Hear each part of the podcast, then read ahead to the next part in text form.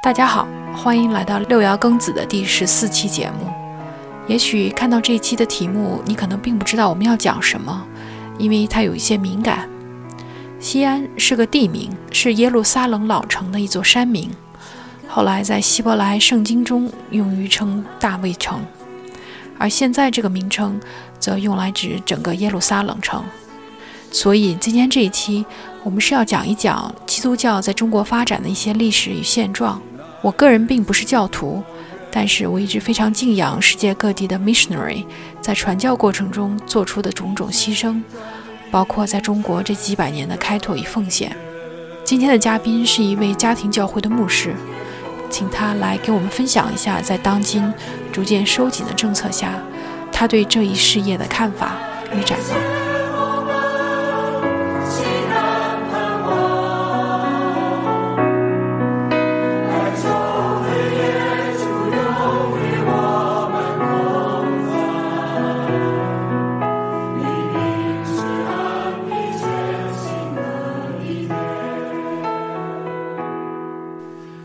今天非常感谢能够请西安来节目做客，给我们讲一讲基督教在中国发展的一些情况，以及最近的一些最新的关于教义的一些呃争论与探讨。呃，因为刚刚过去是复活节，所以我想西安，要不然我们先给大家简单介绍一下复活节的来源，以及这个大家就要进行的一些活动。好的，非常感谢主持人哈。啊，给我这样一个机会，有一些交流哈。对，四月十六号是基督教的复活节哈，Easter。可能大家比较了解的是圣诞节，但其实对基督教来讲的话，更重要的是复活节。对，其实复活节它不只是每年一度的庆祝哈，它其实对基督教来讲，其实每个礼拜天都是复活节。对，每个礼拜天都会要要去庆祝。啊，基督教我们知道所信奉的是救主耶稣基督啊，就是圣经的记载是说他周五被钉在十字架上，然后就是第三天是礼拜天他从死里复活。对，所以这个为什么说他对基督教来讲是有最重要的一个含义呢？啊，很重要的来讲的话是在基督教来看来的话呢，其实这个世界的本质上是腐败的。啊，它是被罪恶和死亡所笼罩着的，啊，从圣经的意义来讲的话，死亡不是自然而然的一件事情，死亡是啊，上帝对罪的一个审判的结果。对，那这个耶稣基督啊，是啊，是上帝所发起的一个救赎的行动啊，就上帝要借着他的儿子耶稣来医治和恢复这个世界。对，那怎么救赎呢？就让他的儿子耶稣基督来为人类死在十字架上。然后承受了这个世界一切的罪，上帝对罪的审判，对，然后相当于说，上帝在耶稣基督的十字架上，啊，清算了人类的罪，啊，所以第三天啊，耶稣又从死里复活，对，所以这个概念不太一样。中国寻求长生嘛，比如说 唐僧啊，或者是长生不老药啊，包括秦始皇也是派徐福去东渡日本哈，对，几千童男童女。但基督教的概念它不是长生。啊，他不不是通过长生来躲避死亡，而是他，啊，耶稣通过他承受死亡的方式来，来打败了死亡。所以从某种意义上讲，是从圣经来看的话呢，耶稣基督就是一个新世界的种子，这个世界一个新生的种子。这个世界都已经烂了，都已经腐败了，但有一个新生的种子，这个种子就是耶稣基督。对，所以最终在世界末日的时候，这个世界完全被更新过来，这属耶稣的人会永远的和上帝。啊，和耶稣在新天新地里面，永远的在那里面与上帝同在。对，所以从这个意义上讲，复活节对基督教来讲是最重要的节日。对，所以每年基本上四月份吧，是一个啊春回大地的时候啊，这样一个万物复苏的时候来纪念这个节日。对，差不多就是这样一个简单的介绍吧。啊，那咱们以这个复活节的引子讲一下基督教的这个很早的一个历史。但是其实真正这期想讲的是关于了解基督教在中国的一些发展的情况，从解放前到解放后啊什么的。所以那个您给，要不然给我们大家简单介绍一下。好的，对我其实不是这方面的专家，但也稍微有些学习和了解，就基督教和中国文化和东啊中华文化的一种相遇吧，所以说是历史还是蛮悠久的。如果简单来概括来讲，有这样几个词汇来描述哈，一个就是说向北，然后是向西，然后可以说向下或向上。那么向北什么意思呢？其实基督教和中国文化的第一次的接触，应该是在公元的六百三十五年，那个时候是唐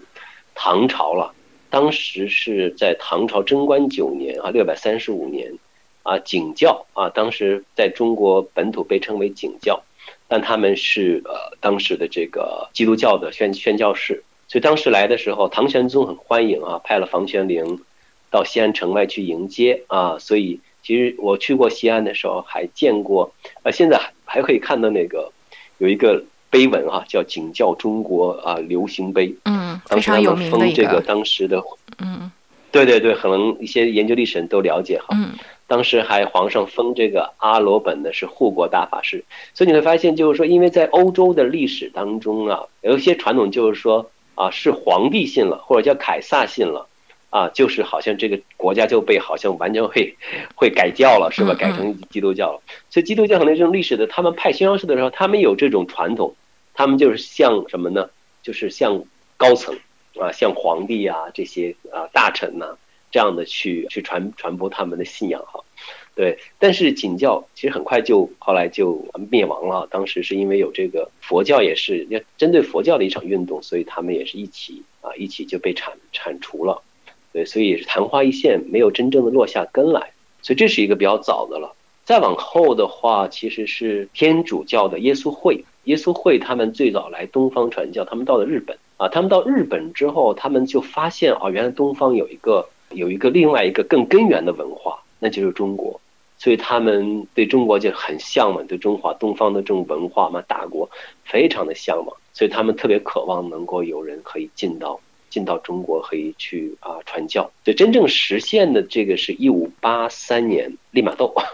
对，我想利玛窦大家中国也是比较了解这个人哈，就是啊真正进入中国从一一五八三年，他从到印度，然后到澳门，然后哦然后慢慢进到中国哈，他天主教的耶稣会耶稣会的神父，像他呀，还有包括啊比较有名的，比如说汤若望啊。啊，南怀仁呐，这些都是比较有名的西方的传教士哈。他们当时明朝还包括对清朝的影响还是蛮大的。他们走的路呢，就是要要见皇上，向北嘛，北边有什么？北边就是北京嘛。嗯。当时啊，明朝这边北京，所以他们往这个方向去走。他们两条路，一条路就是说啊，希望能够见到皇上，给皇上传福音；另外一条路呢，他们走的是其实科学传教，就或者科学文化传教。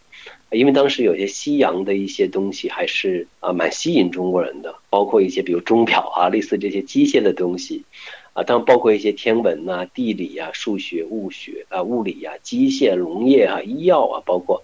对地理，像比如说利玛窦制作的这种万国全图啊，是中国历史上第一个世界地图，这个影响很大。对，所以它包括一些几何原本的这些翻译等等等等，都是通过啊他们来做的。以及后面给皇上的宠宠妃画画，都是各种路这个路线。对对对，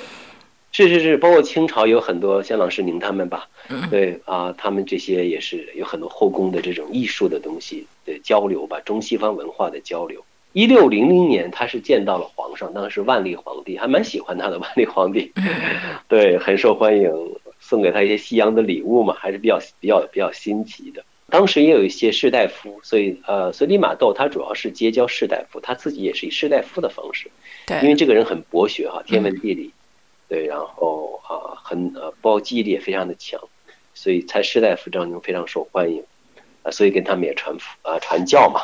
对，所以其中比如说比较有名的徐光启啊这些人，嗯，对他们当时是也是啊朝廷的重臣，包括他们帮助主要是比如说做一建立一些立法。对吧？立法呀、望远镜啊、天文呐这些东西，当时相对来讲，西方的这些东西还是相对是啊要更往靠前一些，所以这些东西啊影响还比较大。明朝末期还不少人，差不多有几万人呢，将近十万人左右。对，是信，当时是天主教，当时没有新教的概念哈。对，但这个持续了其实也就不到二百年的时间，一百多年的时间吧，可以说。到了康熙的时候，因为因为祭祖和祭孔的问题哈，所以西方文化和东方产生剧烈的冲突啊，基督教文化教义和中国文化产生剧烈的冲突。其实利玛窦他们这些本地的传教士还是非常尊重中国文化的，而且试图就是说能够啊在这里面能够取得一种对话和理解。但是罗马天主教那边他们是不太接受的，所以态度比较强硬，所以康熙也很强硬了，要求他们不可以祭祖啊、去纳妾的问题呀，对吧？然后祭孔的问题呀，所以到康熙的年间的时候就完全被禁了。所以大概这这一段基本上就是已经啊就结束了，可以这样讲。对对，因为他们很失望，一直没有不能够 break through 是。嗯，是。那然后我们再把时间拉到清朝末年以及民国期间，当然他有也有很多活动，包括建立了中国著名的大学啊什么的。这个时候是不是有各种教派就就各种分支就相对要多了很多了？没错没错，对。然后一直到其实一直到后面的话，主要是新教来华的比较多。新教来华，我们是基督新教嘛？基督新教来华是一八零七年，近两百年多一点哈。这个人呢叫做马里逊，他是当时是苏格兰的一个传教士，伦敦传道会啊差派的，然后一八零七年来广州。但其实当时整个的清朝是大门国门是紧闭的哈，所以外国人来其实是非法的，啊，基督教也非法的，而且他们甚至学习中文也是非法的。对，所以他没办法学习中文怎么办呢？他就秘密的高薪聘请了一个当地人教他中文。以十倍的价钱吧，这个教书的人在教他的时候，据说他要带着毒药的，那如果万一被抓，那可以随时服毒自尽的。我天！对，所以，对，所以他是是非常非非常高风险的一件事情。所以你想，这些他们进来其实非常不容易。对，但是马里逊的确是杰出了，所以从这一派人讲的话，他们是从底层入手的。啊，为什么说前面会说向北，主要是面向京师哈，面向皇帝，是不是面向上层？但这一批人的话，他们比较面向底层的。呃，到后面戴德生啊那些人，他们到内地会就是往西，西边就是农民，就是山沟子，就是少数民族，是吧？就是比较贫困的地区，所以他们的策略还是有一点变化。所以像马里逊他们就是这个呃，第一个中国第一个信的人呢，应该是蔡高，第一个。新教的信徒啊，我们这样说，新新教的信徒是蔡高，这个人是他雇佣的一个工人，因为他做一些文字的印刷工作嘛，一些啊教育的传单啊等等，对，然后长期接触可能就这样信主了，对，还有就是一个还有一个一个牧师是梁发，也是他他所帮助和建立的，所以马里逊这个人是对基督新教在中国的这样的一个进入，还是一个非常啊开创性的人物啊开创性的人物。对，梁发呢是第一个牧师，他写了特别有名的《劝世良言》，这里面稍微有点有意思的就是说，洪秀全就是拿到的这梁发写的这个《劝世良言》，然后得到了一些启发，然后搞了太平天国，一个非常可以说怪胎吧，对这种感觉哈，嗯，对，所以这是当时新教慢慢的啊，慢慢的进来，所以从那边开始，后来我们知道这段历史对我们中国来讲是非常复杂的一段。非常复杂的感情，因为随着鸦片战争啊，然后这种东西慢慢国门打开，那同时呢宣教师也会越来越多的，就慢慢的进入到了啊，进入到了这个啊中国。但是那个时候就是说，比如说呃，我们知道也有瑞典的传教士，美国传教士，就是。各个国家的传教士都往中国派，那他有没有特别哪一派是最后占了上风呢？还是因为大家都往山沟沟里走，所以就最后都 localized？其实最有名的，其实国内的这个呃最有名的传教士是戴德生啊，戴德生。对，戴德生呢，他们是从英国差派来的传教士。对，所以当时包括马里逊呢，也是长老会的。所以一开始的时候，这一批传教士。他们的信仰相对是比较保守的，所以他像他们，包括马里逊他们进来的时候，他们的感受就是说，他们的感受，哎，这里面的人他们不认识耶稣，他们拜偶像。包括他在马里逊来的话，他日记里面写的是这个民族真的可怜，因为这个民族没有安息日，他们不知道七日的第一日是上帝所赐的安息等等，他们有一种很强烈的感受吧。但是你刚刚讲的基督教的教派的时候，其实到了后期啊，比如十八、十八、十十九世纪末呀，这个。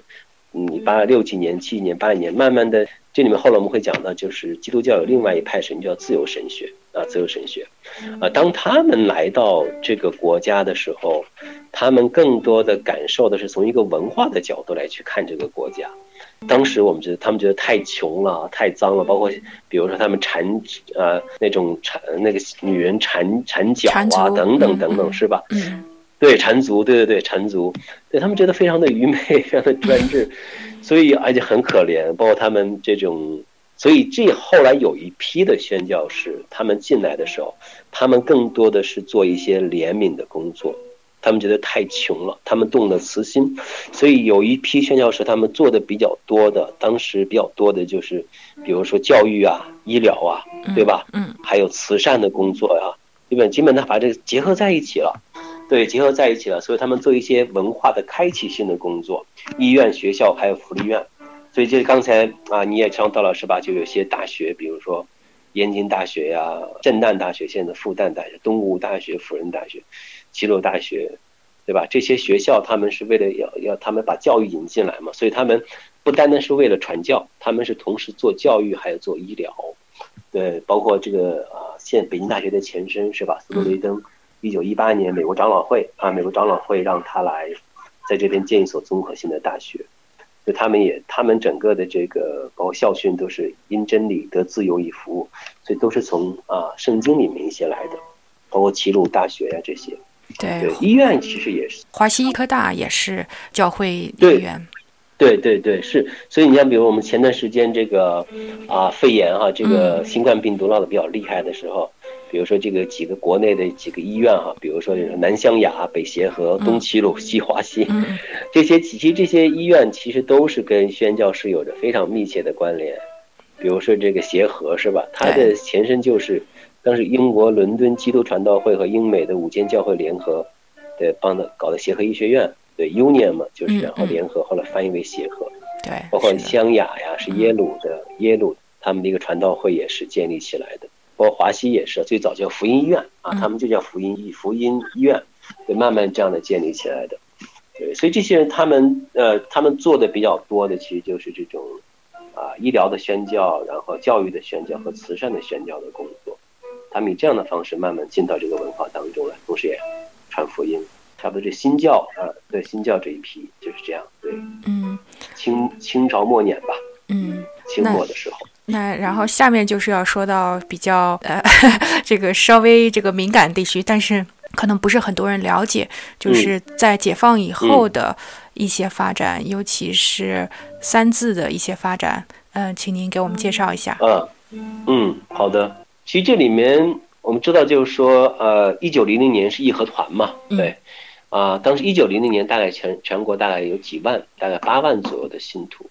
对，在一九零零年，义和团其实杀了很多的宣教士，所以一批那些保守的那些宣教士，也是庚子年，很多他们，对庚子没有错，对对对对，正正好是，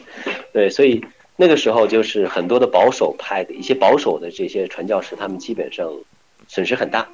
但后来一九零零年之后，其实慢慢进入到民国了哈，慢慢进入到民国了。那个时候，西方有一个啊，有一个比较有名的神学运动。啊，叫自由神学，嗯，啊，其实这个自由神学呢是跟启蒙运动有关的，啊，启蒙运动的核心其实就是强调理性，啊，就德先生和赛先生啊，当时比较崇拜哈理性科学这些东西，对他们相信理性成为这个世界的上帝，啊，任何的事情需要经过理性的验证等等等等，所以启蒙运动这个运这个源自于这个欧洲的这个运动对基督教的冲击还是蛮大的，包括我想想我。我有一年，大概十年前，我忘记了哈，啊，我去哈佛大学参观的时候，哎，我发现这个哈佛大学它的它的校校徽很有意思哈，人跟我们讲嘛，它的有上面有两本书，一本书呢是表示什么呢？表示圣经，我们要研究圣经；另外一本书呢表示是自然啊，上帝的普遍启示、自然启示。我们研究圣经，我们也通过研究自然来得到知识，求真嘛。它的校训是真理啊，校训是真理。但下边一本书呢，它是什么？上面两本书是打开的啊，翻开的，那么下面两本书是闭上的，扣着的，可以这样讲。但是过了一百年之后，那新的新的教会就变了，这个变化就很有意思，就一点小小的变动，就下边那本书呢打开了，那表示什么意思呢？没有我们什么不没有我们不知道的，嗯，对吧？我们总是能够知道一切，因为理性是成为成为这个最终的衡量一切的那个神一样的东西了。对，所以这种理性强调理性和强调强调科学这些东西，对基督教影响也很大。所以当时呢，那基督教里面其实很多的信很多的真理来讲是很难相信的，比如说童女怀孕，比如说死里复活，对吧？等等等等这些神迹，一包括耶稣在医病赶鬼呀，呃，使死人复活呀，他在海面上行，这些神迹在当时觉得觉得信这个觉得挺愚昧的。可以这样讲哈，对我相信耶稣可以，但是我觉得自己挺傻的，好像啊，怎么怎么怎么我信这些东西呢，是吧？所以当时的整个的世界科学的发明对教带来一种很大的压力，它在具体上就碾压你，所以自由派神学兴起就是为了回应这个科学的问题，所以他们就解释圣经就很不一样了，他们认为信仰是个人的啊，是精神世界的啊，是伦理层面的，是吧？是个人的，不是公共性的，对，然后他们就要解释那些神迹的时候，比如说。死里复活呀，或者童女怀孕，它更多的是一种啊道德意义上和伦理上的去讲了啊，这件事情不见得真的发生了啊，很有可能没有发生，但是我们得到一些道德上的意义，所以他们这一派的人呢，他们强调就是伦理的、道德的、对社会文化的更新呢，包括做慈善的很多，包括做社会福音的工作啊，成为这一派人啊。一九零零年之后呢，其实这一批人是比较多的，包括我们建国之前呢。这一批人是比较多的，所以他们为什么特别强调呃教育啊、医疗啊，他们某种一种文化层面的东西。但另外一派呢，叫我们他可以理解为保守派，但一般基督教教会把它称为基要派。基要派就是最根基的这种东西，我们是一点都不能少的。对，比如说最简单，比如说耶稣基督是什么？道成肉身，童贞女怀孕生子，就玛利亚没有经过男人的精子，是吧？她是童贞女，童贞女怀孕。对，包括耶稣的十字架，他真的死了，他的死是替我们赎罪。包括耶稣真的复活了，不是一个传说，不是精神复活，是一个真的身体的复活了。对，包括相信耶稣基督会再来啊，这些东西啊，所以基要派和自由派其实很强烈的这样一个彼此的这样的一个对立。嗯，所以这种对立对中国教会其实也是至关重要的。对，所以其实一九啊，我们也知道，其实讲到了一九四九年之后。那国内我们说有三字的教会，还有家庭的教会，其实这本是本质上是一个信仰问题，不是政治问题，是基督教的两派的信仰的问题。嗯，对，所以当时呢，有有一派呢，就是有一些有一些牧师，有一些教派呢，他们是比较接受这种自由派的神学的，他们就联合在一起，而这联合在一起的这一派呢，也比较受到政府的信赖和信任，对，然后呢，要求所有的基督徒都加入到他们中间。而另外有一批相对基要派和保守派的基督徒，他们认为这违背我的信仰良心呐，对吧？他们的信仰，他们都否认，连耶稣基督有没有真的复活都否认了，对吧？那我们怎么能加入到他们呢？我加入他们对我信仰是一种背叛呢，所以他们是真的是没有办法跟他们联合在一起的，对，所以这其实本质上是一个，他们认为他们信仰良心没有办法过得去，嗯，所以这里面就其实有这样一个啊，有这样一个更多的是信仰的背景。但当时我们知道，就是整个的政治上也是要会很有影响了。对，当时整个来讲的话呢，因为因为其实基督教，诚实的讲呢，在国内可能常常会被认为是洋教嘛。嗯对，所以确实有些教会是啊，外国教是建立起来的。所以当时就是啊，国家也是要求这些教会怎么样，主动的脱脱开和这些呃国外的关系，然后他们联合在一起，是吧？叫三字啊，中国基督教三字爱国运动委员会，从五零年开始，他们就慢慢这样的，所以裹挟着政治上的一些原因，但首先是信仰上的原因导致的。您要不然给大家解释一下是哪三字？可能不是所有人都了解。哦，是是是，对，三字呢，其实自立、自传、自养，对，自立、自传、自养，它的核心点就是我们这基督教要切除和帝国主义一切的联系。对，因为这我们知道，建国之后，我们和西方的国家的关系都不是太好，要切除和他们的关系，我们要自立、自传、自养。我们所有以前拿钱的，或者我们受他影响的，我们要全部的、全部的割裂。哎，它是这样一个概念。对，这个本身没有问题。这个就包括中国呃北中国家庭教会最有名的啊一个前辈啊一个老人家叫王明道，其他的教会就是完全的自立、自传、自养的，他跟宣教士没有任何的关联，他受洗都是自己受的洗。他没有没有没有任外国鬼的受洗，他的教会完全是自立自然滋养的，对他自己的堂会自己治理，全是中国人，跟外国人没有任何的关系。但是我就是三字啊，我为什么要加入他们？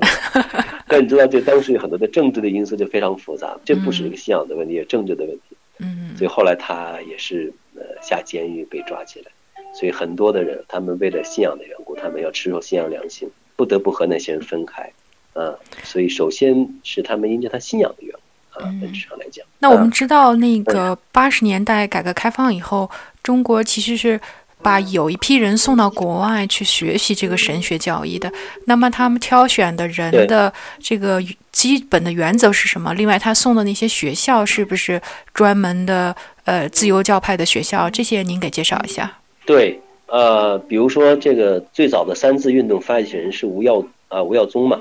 呃吴耀宗他是纽约协和神学院毕业的，这个协和神学院是一个自由派的神学院，里边否认神迹啊这些基本的教育他们都是否认的。等后来的八十年代之后，我们七九年之后，七八年、七九年，慢慢国家也是拨乱反正嘛，文革结束了，是吧？对，所以基督教呢，教会各种教会，不光是基督教，各种信仰也慢慢被允许了，啊，信仰自由嘛，所以确实是教堂也被恢复了，包括像王明道老先生啊，对，也是被释放出来等等。但是三次的这个这样一个宗教的组织还在啊，就中国基督教三自爱国运动委员会。啊，那这个运动委员会，这个爱国运动委员会，它是跟政府关系非常的紧密了，也是被政府所承认的，所以很多的教堂被建立起来。所以八十年代、七十年代末、八十年代，整个的中国经历了一个宗教的复兴，啊，也是基督教也是经历一个很大的复兴。呃，可以稍微讲一下，大概建国之前的话，差不多是建国前大概是一百万、一百万多一点的基督徒。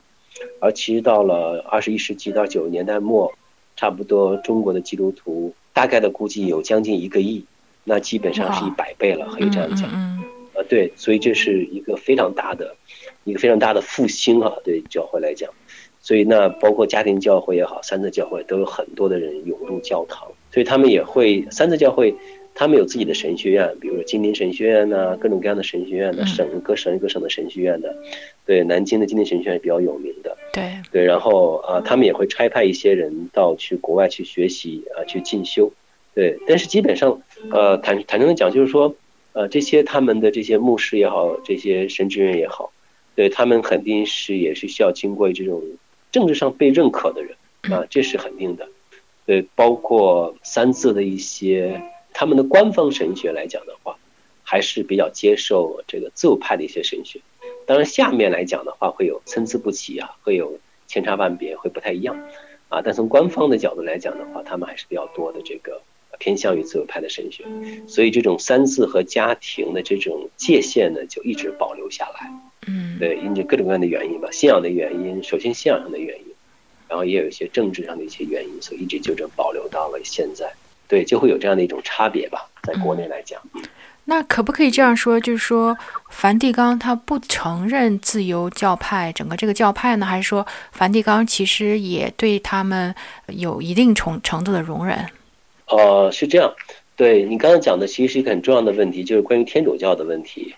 对天主教，我们知道它的组织形式跟基督教不太一样。天主教是全球统一的，它是金字塔式的结构。嗯，最上面就是教宗啊，咱们就我们叫教皇，有的时候它其实叫教宗，所以它是在梵蒂冈。所以全球的天主教，他们是一个一体性的组织。所以其实天主教呢，类似于新教，在国内也有这个问题。比如他们叫有忠贞教会，忠贞教会就是忠于教宗的教会。嗯，那么有爱国，他们也叫这个天主教。爱国委员会吧，啊，爱国委员会也是像中国像基督教一样，基督教三次爱国运动委员会是一样的，所以他们有一些这个啊官方的天主教，但这个天主教的主教啊案例或者叫祝圣，他们叫祝圣啊，就设立嘛，嗯，这些不是经过教宗所认可的，所以天主教也存在这个问题，他们所谓有忠贞教会和。所谓这种爱国的教会吧，当然不是忠贞教会就不爱国哈，就是他们就就是那些呃忠贞教会的信徒，他们认为我们要啊要接受教宗对我们的权柄，我们的主教必须经过教宗的认可，没有教宗教皇的认可，我们不能称他为主教，所以这也是中国政府要跟梵蒂冈谈的这样一个问题，最核心的问题就是一个主教的任命权的问题。所以，呃，基本上梵蒂冈对待这种两种教会的态度来讲的话，当然首先，他们情感上非常认可忠贞教会，因为忠贞地下教会哈，因为会有一些家庭教会了哈，嗯，对他们自己叫忠贞教会，那他们是很忠于教宗的，但实际上呢，啊，梵蒂冈要从一个他政治的角度来考虑考虑这些问题。像中国的一些官方教会的神父啊，或者某些主教，他们个人性的到达到罗马或者到达一些天主教的场合，他们还是彼此有这种啊交流的，还是能够能够有交流的，对，还是有一些啊认可吧，可以这样讲。嗯。但从官方意义上是目前还是很难有，对。但是目前好像应该是也在有一些谈判呢处理啊。对。可能核心的问题就是一个主教任命的问题啊，主教任命的问题，任命权在谁那里？嗯。中国最近还给梵蒂冈捐捐口罩来着呢。哦，对，给意大利捐，可能给他们捐了，是吧？嗯嗯，对。所以都说谈了很多年。对。呃，那就是您已经提到了这个家庭教会的问题，这个当然是一个稍微敏敏感的话题，但是我觉得正因为它不是为很多人所了解，所以我们需要把一些基本的概念和情况介绍给大家。对，这里面涉及到新教的组织跟天主教是不太一样的。我们基督教泛广泛意义上分为东正教、天主教和新教，啊，基督新教。那我们这边呢，属于基督的新教。那新教呢，没有一个没有一个这种金字塔式的结构，它是比较松散的。可以从某种意义上讲的话，我们假如说我们二十个基督徒我们在一起，对吧？我们就某种意义上，他们就可以成立一间教会。这间教会就是说，不是说受谁指挥、受谁受谁管理的。他们就是来啊信奉耶稣，他们来读圣经、学圣经，所以是非常的扁平化、非常自相对比较松散的这样的一个啊结构。对，所以从这个王明道那一辈开始，因着没有办法认同三字的神学，信仰良心没有办法过去，所以这些人呢，他们就不在三字教堂里面聚会，他们就不去教堂里面聚会。但是不在教堂聚会，我们要聚会啊，我们要敬拜神呢，要礼拜怎么办呢？对吧？那他们就在家里面聚会，啊，所以叫家庭教会啊，家庭教会，他们是神数比较小众一点的，在家里面的这样的一种啊聚会的形式。那么同时呢，他们也没有办法以某种宗教社团的方式去注册呀，对吧？这个包括可能这个就是他们都没有办法做，相当于一种民间的。可以理解为一种好像民营企业、个体户或者小 小微企业那种感觉哈，有央企是吧？中国联通或者谁这种中石油这些大大的央企是吧？那很厉害。但很多一些小微企业，家庭教会它有点类似于这种感觉，对，所以它没有那么的没有一个正式的官方的位置，是一个比较松散的，对。但他们忠于自己的信仰良心，持守信仰良心，他们相信圣经的圣经没有错误。他们的最高的权威是圣经，他们在一起慢慢的还是聚会，还是聚会，对，就所以这称为家庭教会。所以同时呢，在某种程度上，它有一种没有在这个国家的这个社团里面注册，也没有办法注册，所以相对来讲的话呢，他们也怎么说呢？他们呃不像三字的教会是比较啊政府管理的是比较紧密的，嗯，但家庭教会来讲的话呢，因为他们觉得有很多的关乎信仰的问题的话。教会需要有自己的判断和自己的行事方式，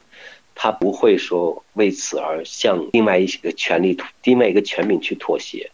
所以他们要本着信仰良心，他们要自己来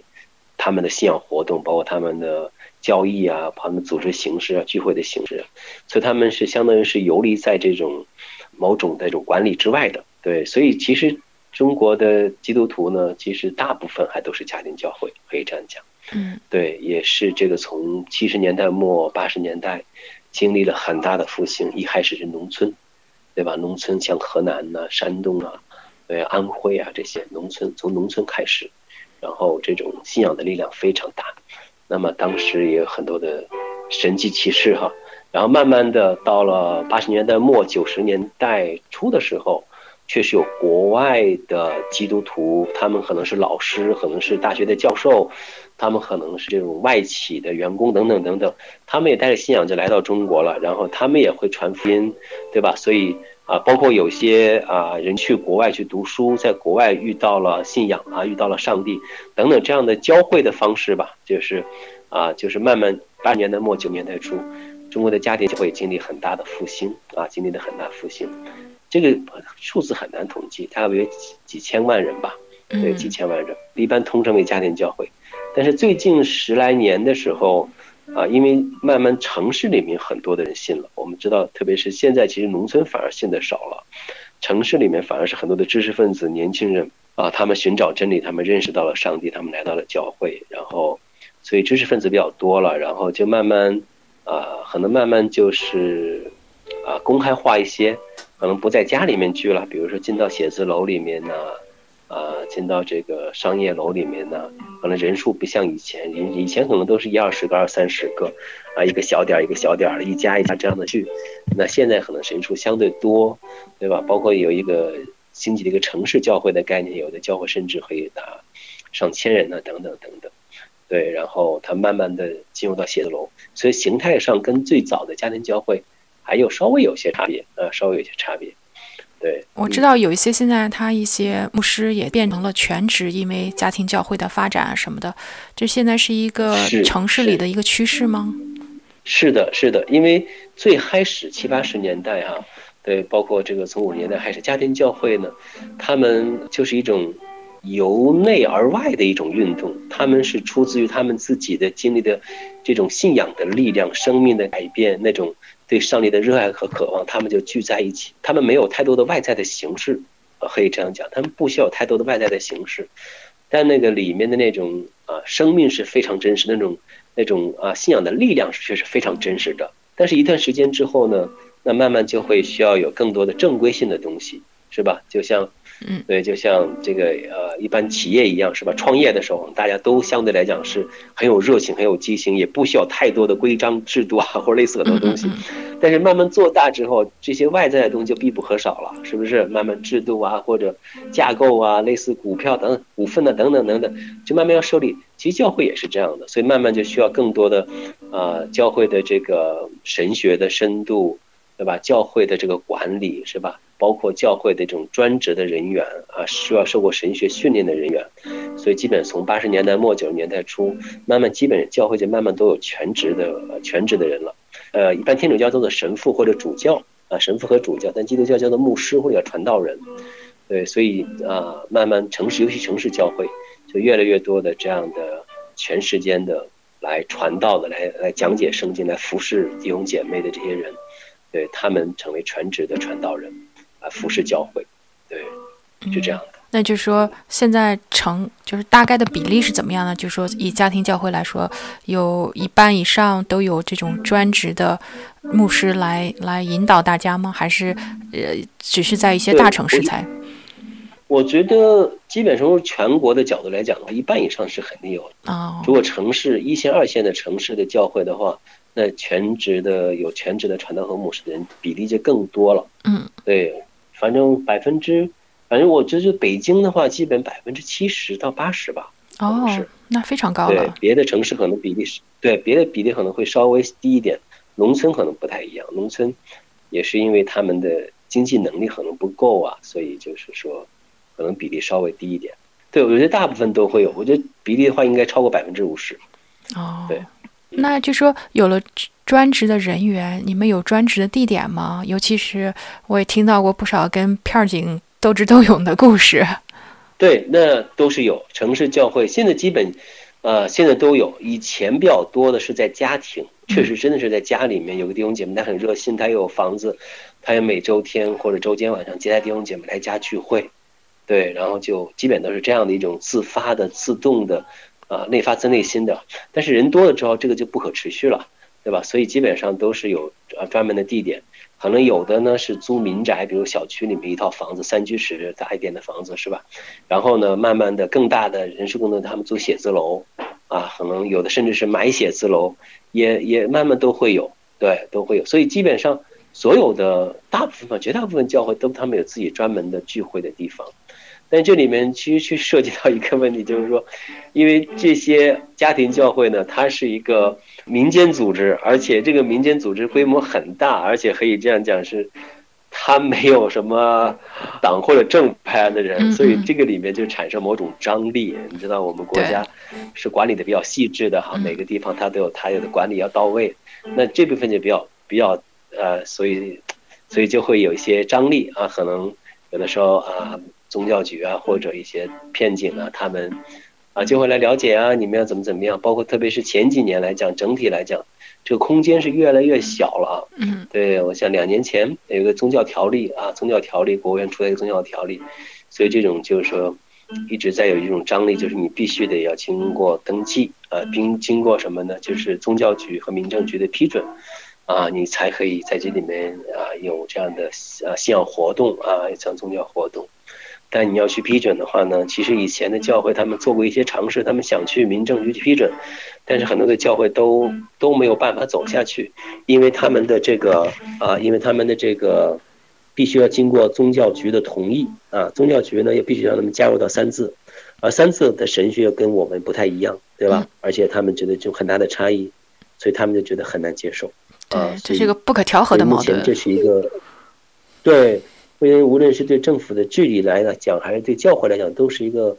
都是一个矛盾，也是一个难题，对双方都是一个很大的难题和困扰的问题。嗯。但是这个您刚才也说了，这两年主这个政策越来越收紧，但同时又和梵蒂冈有一些这个谈判啊，或者是怎样的。那如果我们向前看，您您对未来您是怎么样一个观点？哎呀，我觉得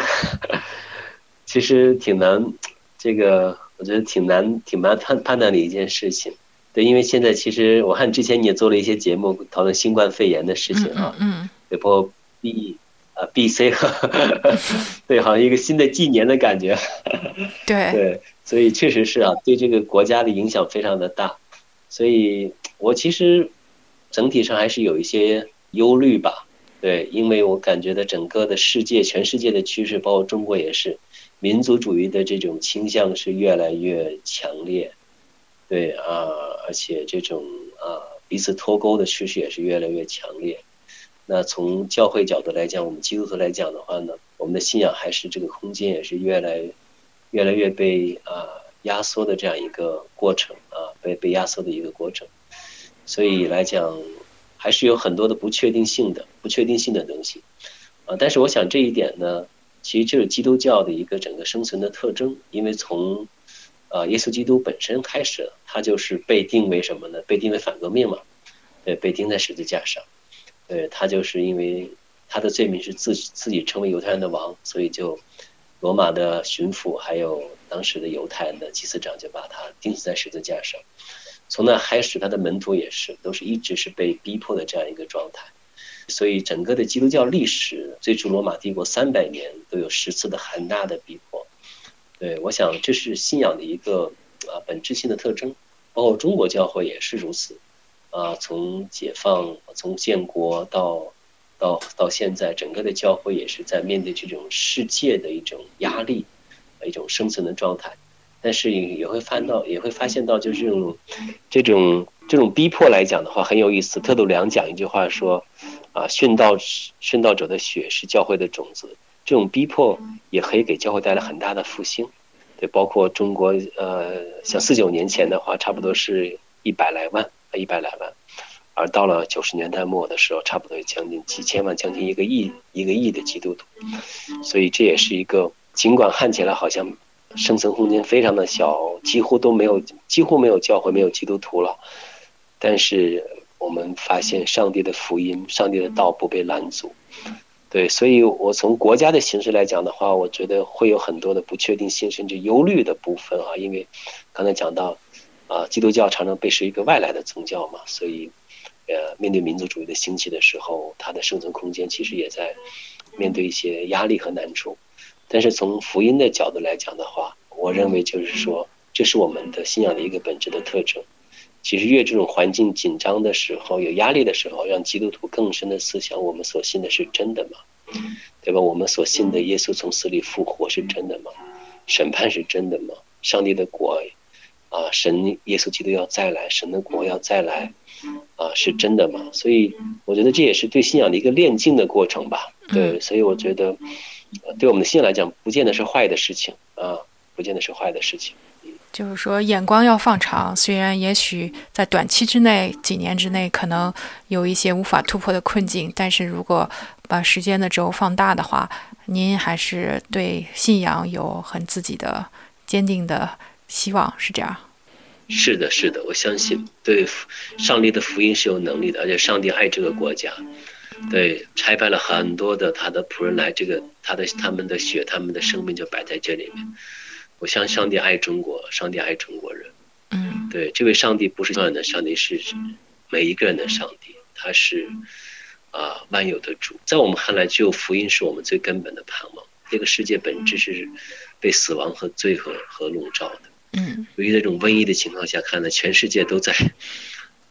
都在这种恐慌当中，对。对，让我们看到以前会觉得好像科技很厉害，甚至 Google 说，呃，甚至有人预言说我们将来可以永生了，人就可以长永长生不老了，通过基因技术或者 AI 技术，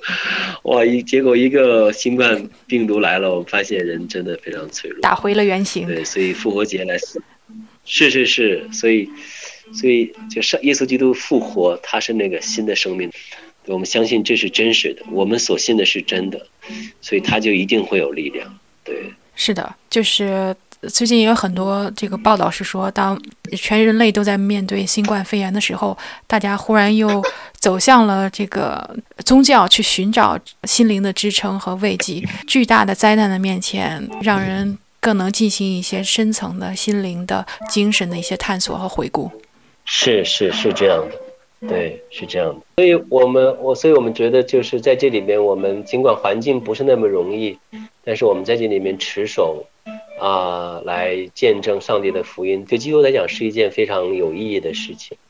我认为对整个的啊，我们的周围的邻居还有城市也是非常重要的一件事情。那今天非常感谢这个西安，您给我们介绍了一下中国的这个基督教发展的情况，尤其是对现状的一些分析。呃，这些呃，非常感谢您的分享。嗯，好的，也谢谢你给我机会，能够分享介绍这边的一些信息。